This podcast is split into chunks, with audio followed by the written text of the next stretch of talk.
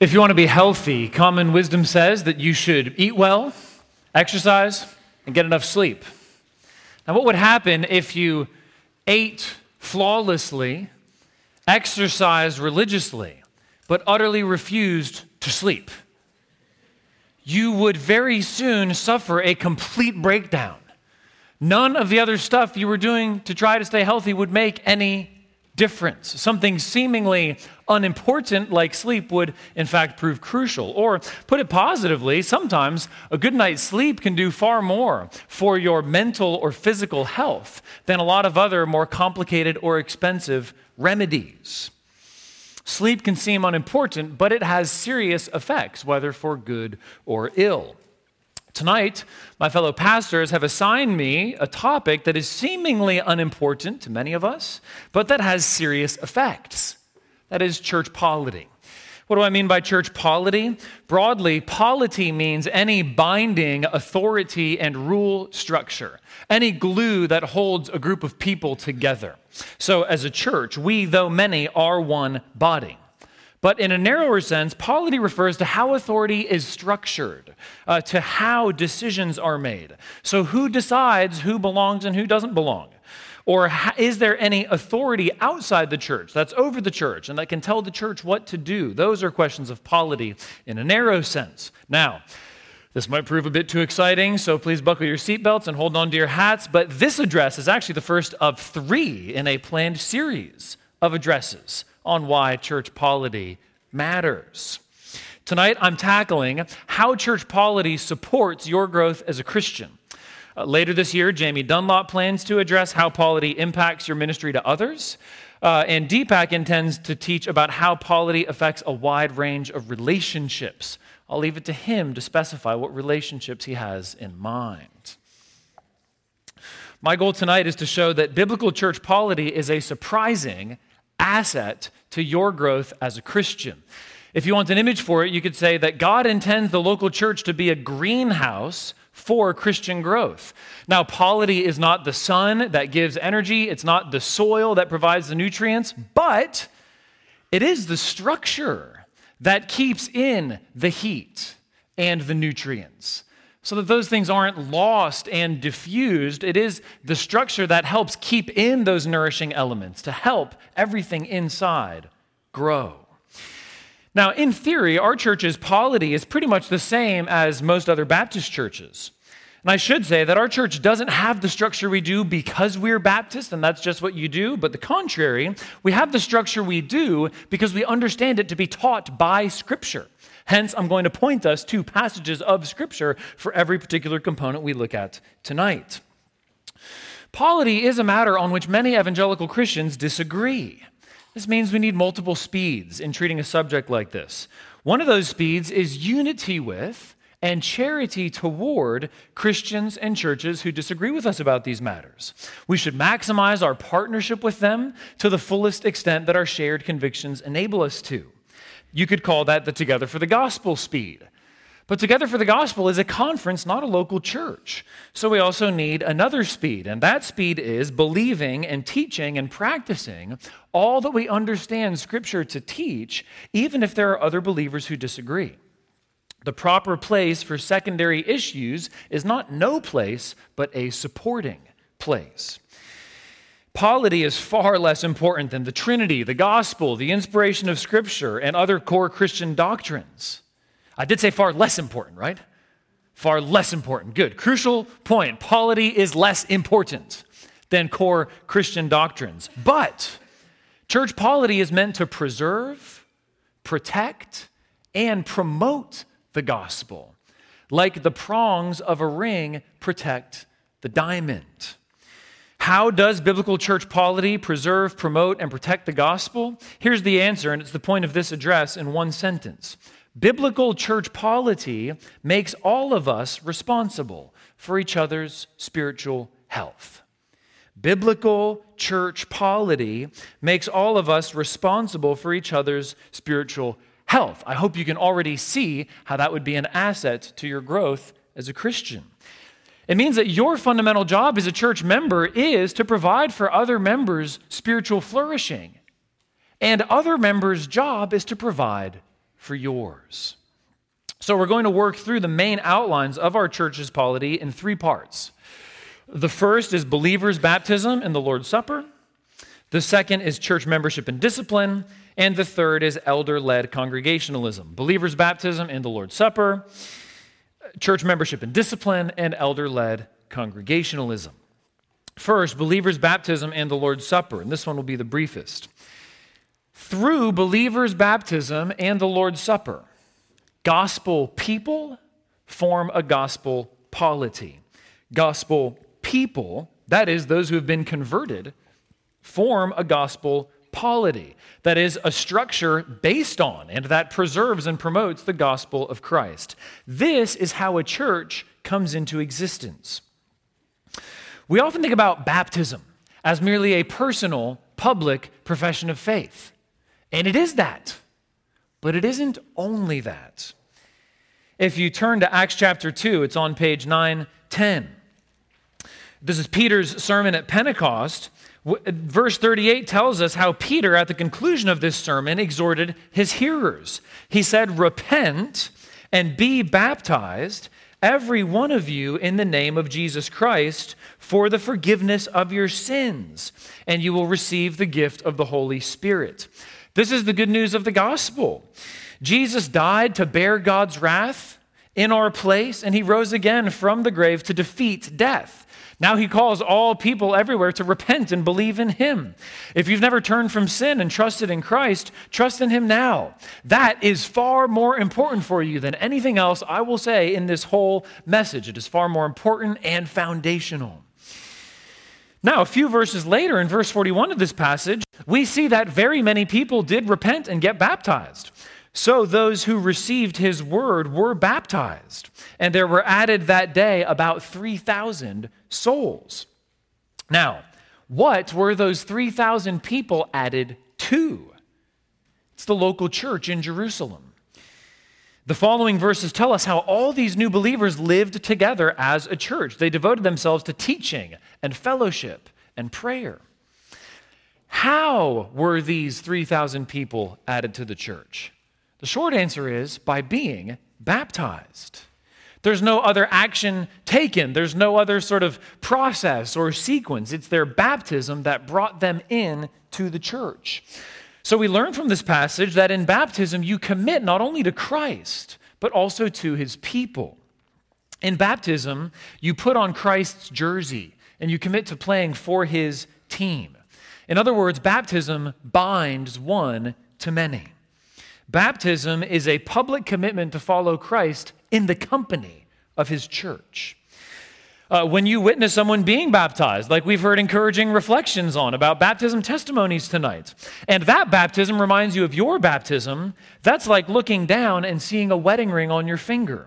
Your baptism reminds you that you belong to Christ and you belong to the church. You have a new identity in Christ, and that's a corporate identity. You share it with the church. So now, after being baptized, everything you do represents Christ. His reputation on earth, in some measure, is staked on your holiness. As for the Lord's Supper, we often treat the Lord's Supper also in purely individual terms. It's about me confessing sin, me renewing my faith, me being reminded of the gospel. Now, all that's true, but it's not all that's true of the Lord's Supper. Listen to Paul's words in 1 Corinthians 10, verses 16 to 17. The cup of blessing that we bless, is it not a participation in the blood of Christ? The bread that we break, is it not a participation in the body of Christ?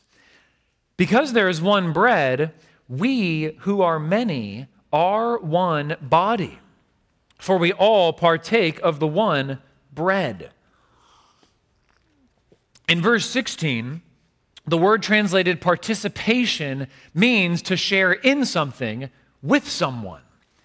In the Lord's Supper, we share fellowship in Christ with each other. All together as a body, we experience anew the benefits of Christ's death. In the Lord's Supper, we commune with Christ. And because we commune with Christ, we have communion with each other. Paul goes even further in verse 17. Because there is one bread, we who are many are one body, for we all partake of the one bread. Now, his point isn't about the mechanics of a, a, singular you know, article that's eaten. His point is in the sharing in the meal all together, doing this act all together. A church is born when Christians commit to each other. And the Lord's Supper is how we seal that commitment. So we can put baptism and the Lord's Supper together. In baptism, we commit to Christ and his people. In the Lord's Supper, we renew our commitment to Christ and we commit to one another as a whole. Baptism binds one to many, and the Lord's Supper makes many one. The Lord's Supper marks us off as a church. It draws a line between the church and the world. That's why every time we take the Lord's Supper, we renew our covenant with each other by saying it out loud. Because Paul says, because there is one bread, we who are many are one body. The Lord's Supper makes that commitment to one another, so we say it out loud. Two brief words of application. First, baptism and the Lord's Supper are for professing believers.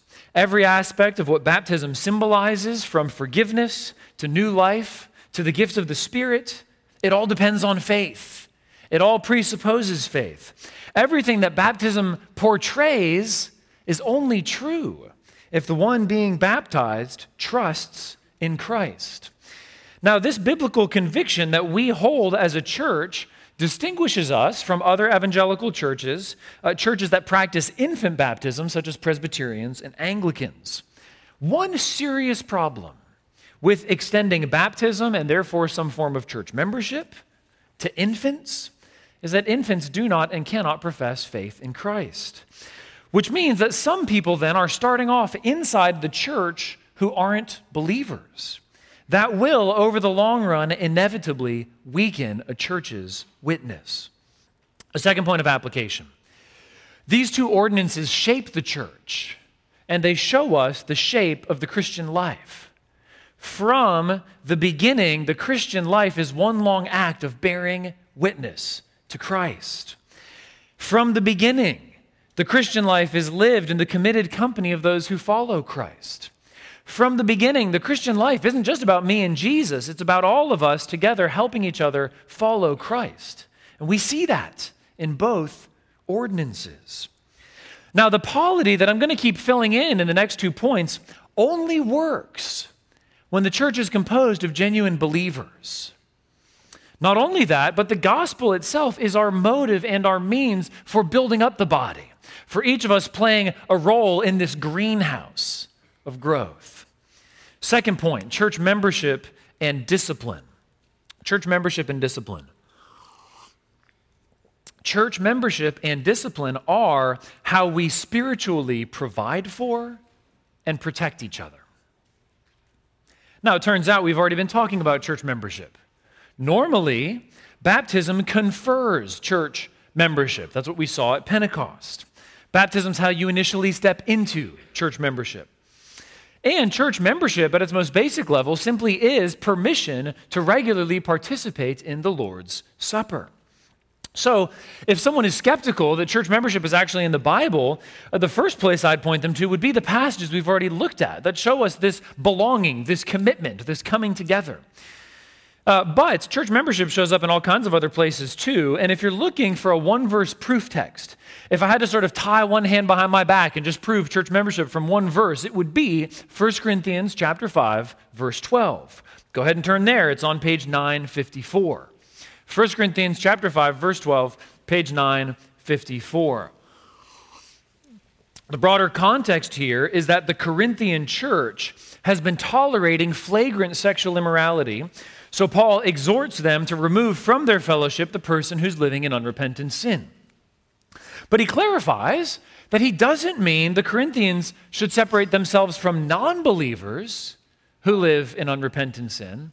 In verse 10, he says, if you were going to try to do that, you'd have to leave the world. That's not what he's saying at all. And then look at what he says in verse 12. 1 Corinthians chapter 5, verse 12.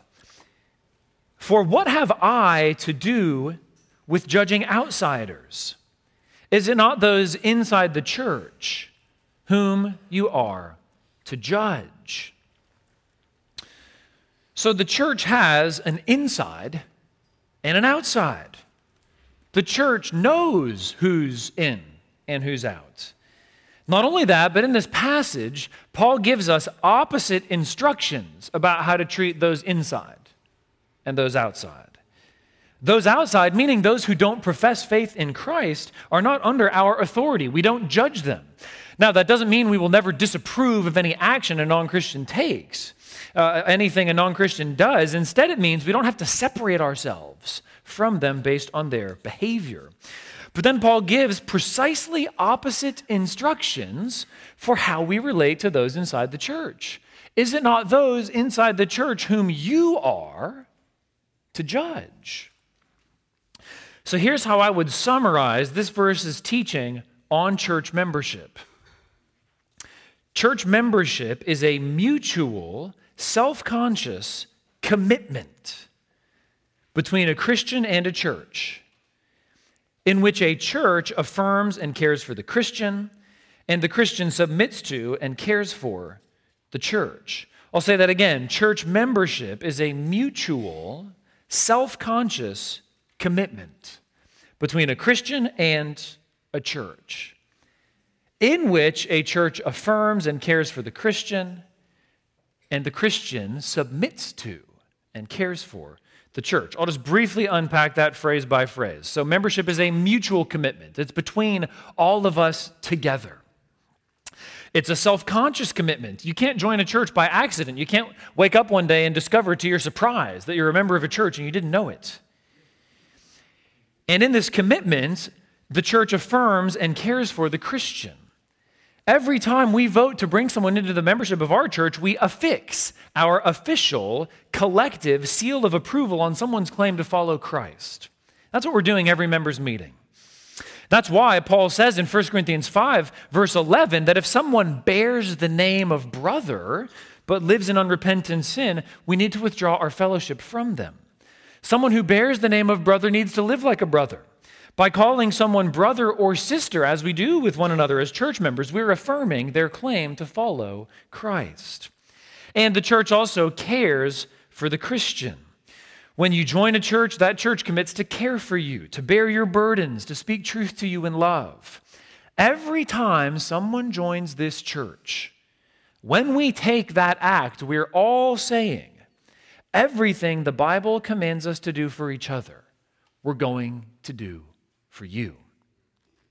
Now, that is a promise we will only ever keep imperfectly. That's why we make that promise, as we say, relying on His gracious aid. We'll never do it perfectly, but it's a promise nonetheless. Finally, church membership is a relationship in which a Christian submits to and cares for the church.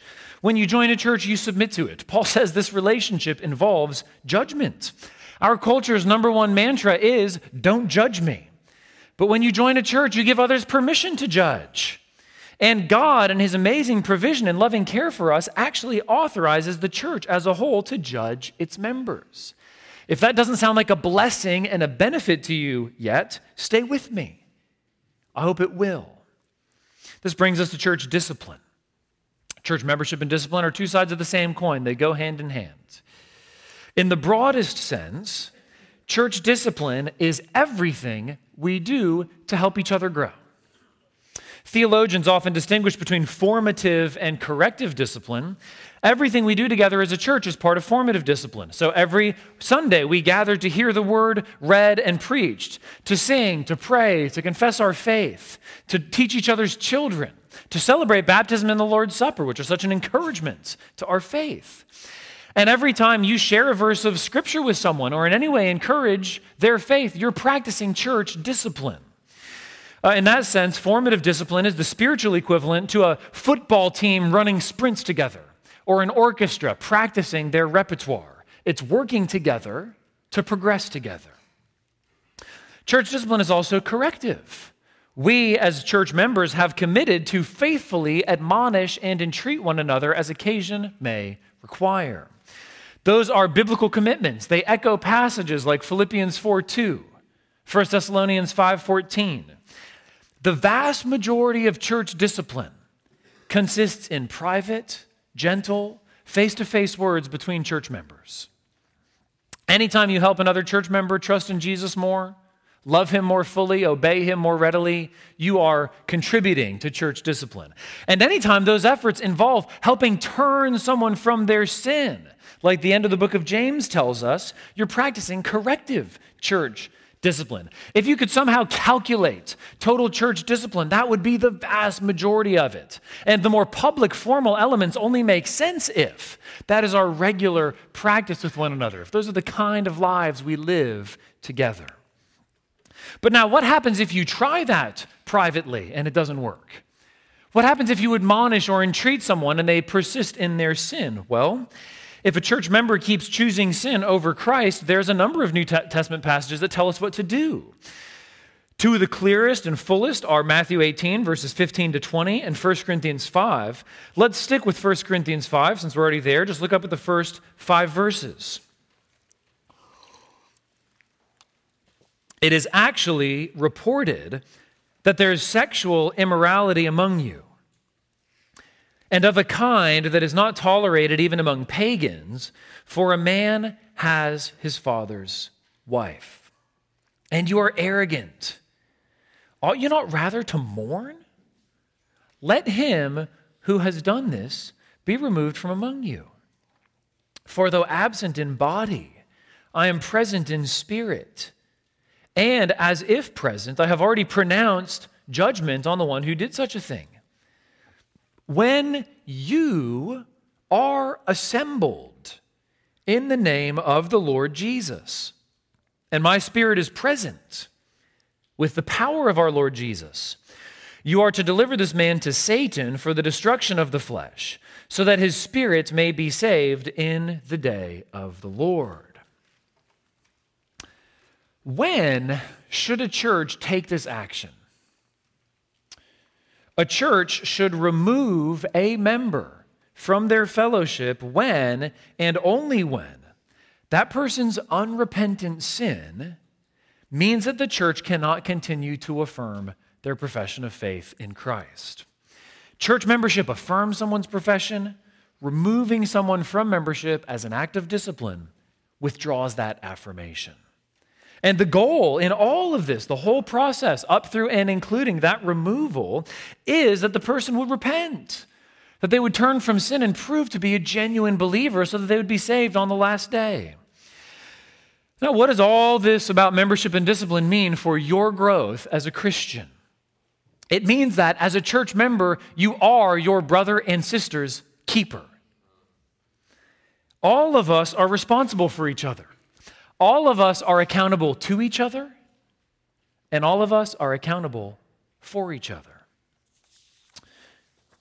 Church discipline is our commitment not to give up on you, even when it looks like you're giving up on obeying Jesus. Church discipline is our commitment to love you enough to tell you hard things that you don't want to hear when you least want to hear them. In church discipline, the whole church becomes a safety net for your discipleship. Church discipline is the whole church loving you enough not to deceive yourself when you're saying you're a Christian and you're just not living like it. So, church membership makes all of us not mere consumers of church, but producers and providers for the church. What does it mean to be a church member? It means you're a member of the body. And in 1 Corinthians 12, when Paul uses that metaphor of a body to talk about the church, the whole point is that the body needs every member. 1 Corinthians 12, verses 21 to 22. The eye cannot say to the hand, I have no need of you nor again the head to the feet, I have no need of you. On the contrary, the parts of the body that seem to be weaker are indispensable. So if you're a member of this church, that means the whole church needs you. God has given gifts to you that He hasn't given to every member of the body.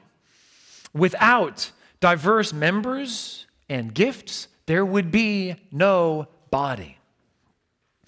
Sometimes, as church members, we can approach life in the church like, okay, here I am, I've signed up, I've ticked the boxes, now give me a job to do. Give me some kind of ministry to serve in. And if we don't find a niche in the church where it seems like our gifts can be put to use, it's easy to grow frustrated and discouraged. Now, there's a real challenge and a legitimate struggle there. But I want to kind of drill down to the mindset behind that situation and flip it. If you're a member of this church, you don't need somebody to give you a job, you already have a job. That job is providing for and protecting and loving and serving and caring for the other members of this church. And depending on your gifts and abilities, depending on the sort of opportunities and constraints of other responsibilities you have, there are 10,000 legitimate ways to do that. That's part of the wonderful diversity of the local church. If that kind of initiative to provide for others spiritually does not characterize your involvement in this church, just a few questions to help you and encourage you. What new service could you begin? What relational feelers could you gently extend? What need could you notice and meet? What one member could you simply befriend? Get to know them. See how you can pray for them and what needs you might, might be able to meet in their life. Now, what does all this have to do with church polity? Well, as I said, polity is the rule, the authority, the glue that binds us together. And very many evangelical churches simply don't have formal church membership. Without getting too technical or detailed, I would say there's a crucial difference, both theologically and practically, between having formal church membership and not having formal church membership. Membership is a self conscious commitment, and it's a relationship of authority.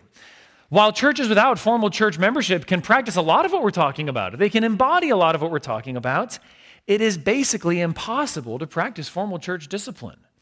If you're not in in the first place, if you don't sign up to be under authority, if you don't sign up for the possibility of being judged, no one can exercise that kind of authority or judgment over you.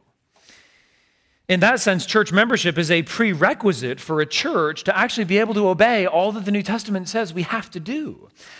And there are lots of practical co- consequences here. If you take away formal church membership, you take away accountability.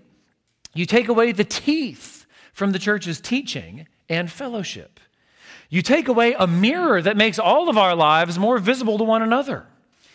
You take away our express commitment for each of us to care for each other. My first year of college, I was part of a campus ministry, but I bounced around to different churches. One week here, skipped a couple weeks, one week at a different church. It wasn't until my second year of college that I started regularly attending one local church and then joined the church that same year. And the difference in my Christian growth was massive and immediate.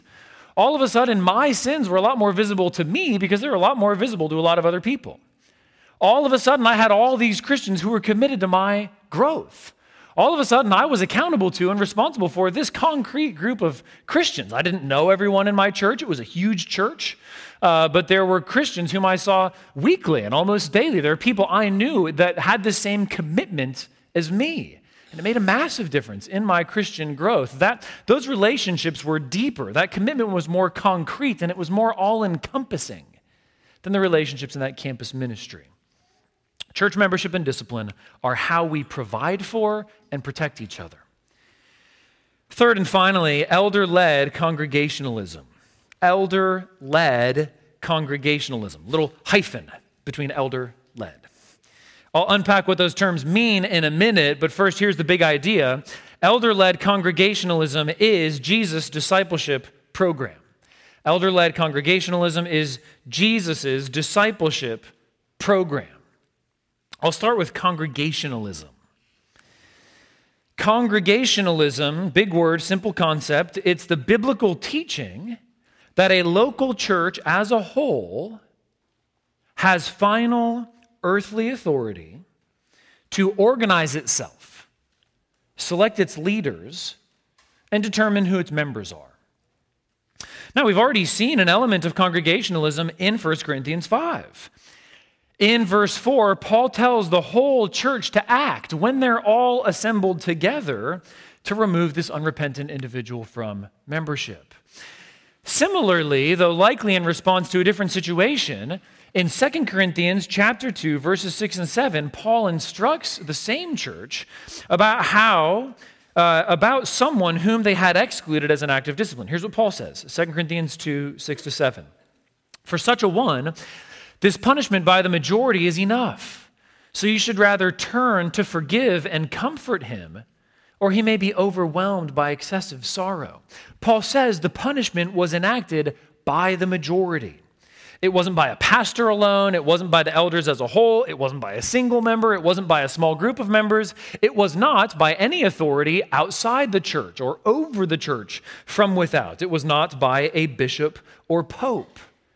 And so, similarly, Paul tells the church as a whole to forgive and to welcome again because the person's clearly repentant.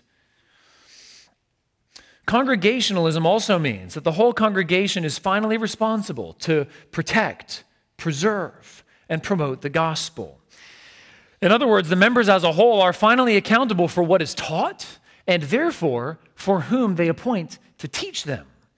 In Galatians chapter 1 verse 6, Paul says, "I am astonished that you are so quickly deserting him who called you in the grace of Christ and are turning to a different gospel. Paul issues this charge, this rebuke, not to a church's pastors or elders, but to the whole church. So, we as a church are convinced that Scripture teaches congregationalism. Scripture assigns to the local church as a whole the responsibility to determine who's in and out and on what basis. This is why we have members' meetings. This is why we vote to receive and dismiss members. You could theoretically come up with other forms for how to do that, but Paul talks about decisions made by the majority. A vote, it's not like we got this from our sort of, you know, uh, the polity of our nation. A vote is a pretty simple, direct way to ascertain what the action of the majority is. Paul says majority, so we vote. We vote to receive and dismiss members. This is also why so much of what happens in members' meetings is something that the elders have thought about and prayed about, and then we bring a recommendation which puts the final decision in the hands of the whole congregation. And again, this is why with significant decisions, uh, especially significant ones like voting on Charles Hedman as an associate pastor, we put forward a nomination and we wait. We invite conversation, we invite feedback. Uh, there's certain decisions that we feel it's fine for the congregation to kind of make on the spot, but especially weighty, long term ones, we give time for the congregation to be able to own that, to think about it, pray about it, talk to the elders, talk to other members. Let's talk briefly about how elders fit with this. I know that for many of you, this is the first church you've been a part of that was led by elders. The New Testament uses the terms elder, overseer, and pastor interchangeably elder, overseer, pastor. They all refer to the same role, the same office. And the New Testament presents a consistent, binding pattern of having multiple elders in each local church. You can see all of this in Acts 20. Go ahead and turn there. It's on page 929. Acts 20.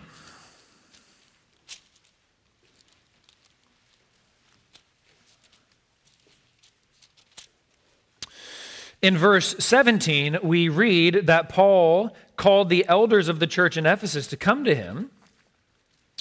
Then, down in verse 28, if you flip over, Paul says, Pay careful attention to yourselves and to all the flock in which the Holy Spirit has made you overseers to care for the church of God, which he obtained with his own blood. Paul is talking to elders. That's what verse 17 tells us. In verse 28, he refers to them as overseers. And when he says their job is to care for the church, that Greek word could be more literally translated as shepherd or pastor. The work of elders is to pastor. Elders' job is pastoring. So our church has 28 elders. This means we have 28 pastors. Only a handful of us are paid to pastor full time, but we all pastor. We don't have a quota of elders that we're trying to fill. Instead, we as elders are constantly on the lookout for men who are qualified for this work and who are already doing it without the title. Now, what are elders meant to do? Just a very brief job description. Uh, 1 Timothy 3 2 says that elders must be able to teach God's word. So, in more public and more private ways, elders teach the congregation God's word and together share overall responsibility for the teaching ministry of the church. So, elders might teach elder addresses like I'm doing now, or Sunday evening devotions like we normally have. Elders might teach core seminars. They might lead us in prayer. They might lead small groups. They might do one to one discipling and Bible study. All those are expressions of elders' ministry of the word. 1 Timothy 3 5 says that elders are to care for God's church. The term there has the flavor of overall oversight, guidance, direction, leadership. The elders are to lead, the elders are to take responsibility for the overall direction of the church. 1 uh, Peter 5 3 says that elders are not to domineer over the flock, but to be examples. So, elders are to care for and attend to the spiritual maturity of the church as a whole and of every member of the church. That's what Paul says. Take heed to all the flock. And elders are to provide overall leadership and direction of the church. Elders are to teach the word and set an example of obeying the word. As Charles Spurgeon once exhorted a room full of pastors, we must cry not go on, but come on. Ephesians 4, verses 11 and 12 help us put together the elder's job and the congregation's job. Paul says in these two verses, referring to Jesus after he ascended and gave gifts to his church, and he gave the apostles, the prophets, the evangelists, the shepherds and teachers to equip the saints for the work of ministry, for building up the body of Christ. Shepherds and teachers, that is, elders, same office, equip the saints all the saints, that is, all church members, all Christians, do the work of ministry and build up the body of Christ. Every Christian is called to minister to others, and elders equip the church to minister. So the whole church has a job, and the elders equip the church to do that job. The whole church has a job, and the elders equip and train and teach and model. What's the difference between renting a home and owning a home. One major difference is that when something breaks, you are likely to have a much greater interest in and learn much more about what it takes to fix it. If you're renting and something goes wrong, you call your landlord, you call your building manager. All you care about is getting the problem solved. That's over to them. But if you're the owner, you've got a much bigger stake in the problem. How much will it cost to fix? You care because the repair comes out of your own pocket. Can you learn how to do it yourself and avoid paying somebody to do it for you? Or what about, is this the kind of problem that only requires a short term fix? Or if you're willing to spend the money and the time and the effort, is there a way to fix this that will set you in good stead for 10, 20, 30 years? Those are the kinds of questions you ask when you're a homeowner. Congregationalism makes every member of the church an owner, not a renter. If you're a member of this church, if you're a member of CHBC, this church belongs to you. This church is yours. Elder led congregationalism is, in a nutshell, Jesus' discipleship program for you. As a church, we generally try to go light on programs. In part, that's because the whole church is the program. The responsibility that we all have for one another is a key means of growth. The difference between a congregational church and one that isn't is like the difference between learning a workout by watching someone do it and learning a workout by doing it yourself with someone there to guide you. Elder led congregationalism spreads responsibility all around. It means that our elders are accountable to explicit biblical qualifications. That's not necessarily going to be the case in a church where the leadership structure is not directly patterned on and submitted to Scripture. If the title of the office of the church leaders is not found in Scripture, neither will the qualifications be. Elder led congregationalism also means that there's a sense in which the elders are accountable to the congregation. We're accountable to lead, to persuade, teach, inform, instruct, and patiently labor for consensus. There is no structure that can guarantee the health of a church. Please don't hear me saying that with anything in this message. No structure can guarantee health. We'll talk about that more in a minute. But while no structure can guarantee health, elder led congregationalism does guard against the abuse of authority. All the most important decisions in the life of the church are finally in the hands of the whole church, which means the elders cannot simply impose our will on the congregation. And elder led congregationalism also makes all of us accountable. That is, accountable for the health of the church. It makes us responsible. And as every parent knows, responsibility and growth go hand in hand. We train our children so that over time they will be able to handle more responsibility. And we give them more responsibility so that they grow into it. In that sense, congregationalism treats every Christian as an adult every Christian as responsible. And having the responsibility is a spur for all of us to grow into it. To conclude, I've got two more points of application from the whole message. Uh, the first, value in a church what Scripture commands of a church. Value in a church what Scripture commands of a church. When someone is considering whom to marry, they often have a list. That list might be more implicit or explicit. That list may or may not line up very closely with what Scripture says a godly husband or wife is. Similarly, when we date a new church, we all tend to have a list we bring with us. And that list may or may not line up very well with Scripture. Certainly, no church is perfect. So please scratch perfection off your list. And again, all the things we've been talking about tonight are not, are not, are not the most important things about a church.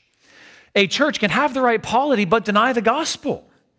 A church can have the right polity but have ungodly, unqualified leaders. And on the other hand, a church with a less biblical polity can have biblical preaching, loving fellowship, deep community. So none of these things are guarantees. Very often, joining a church involves hard trade offs. But precisely because of that, I'd encourage you to think and pray and seek counsel about whether to join a new church well in advance of any decision you'd have to make. For instance, before you commit to a job in a new city, research churches there. Talk to an elder about the decision. Talk to church members you trust and who know you well. A second, final point of application praise God for his wisdom in arranging the body of Christ as he has chosen. By that I mean both the structure of the church and the fact that he's given us all as gifts to each other. 1 Corinthians 12 18. But as it is, God arranged the members in the body, each one of them as he chose. God has arranged the body so that you would supply what others lack and so that others would supply what you lack. God has given the church to you as a gift, and He's given you as a gift to the whole church. Whether you're the church's pitcher or first baseman, catcher or shortstop, you're a member of the team. God has given you assignments to do, and He's given you the resources to do it. He's given His Spirit to dwell in you. He's given brothers and sisters to encourage you. He's given elders to equip you. Whatever roles in the body God has assigned to you, do them with gratitude and joy. When you do, you magnify the glory of the one who has created us and redeemed us, the one who sustains us and cares for us, even by giving us each other. Let's pray. Heavenly Father, we thank you for your wise plan of giving each of us as a gift to each other. We thank you for the way that even the structure of the church helps to magnify those gifts and point them towards serving each other.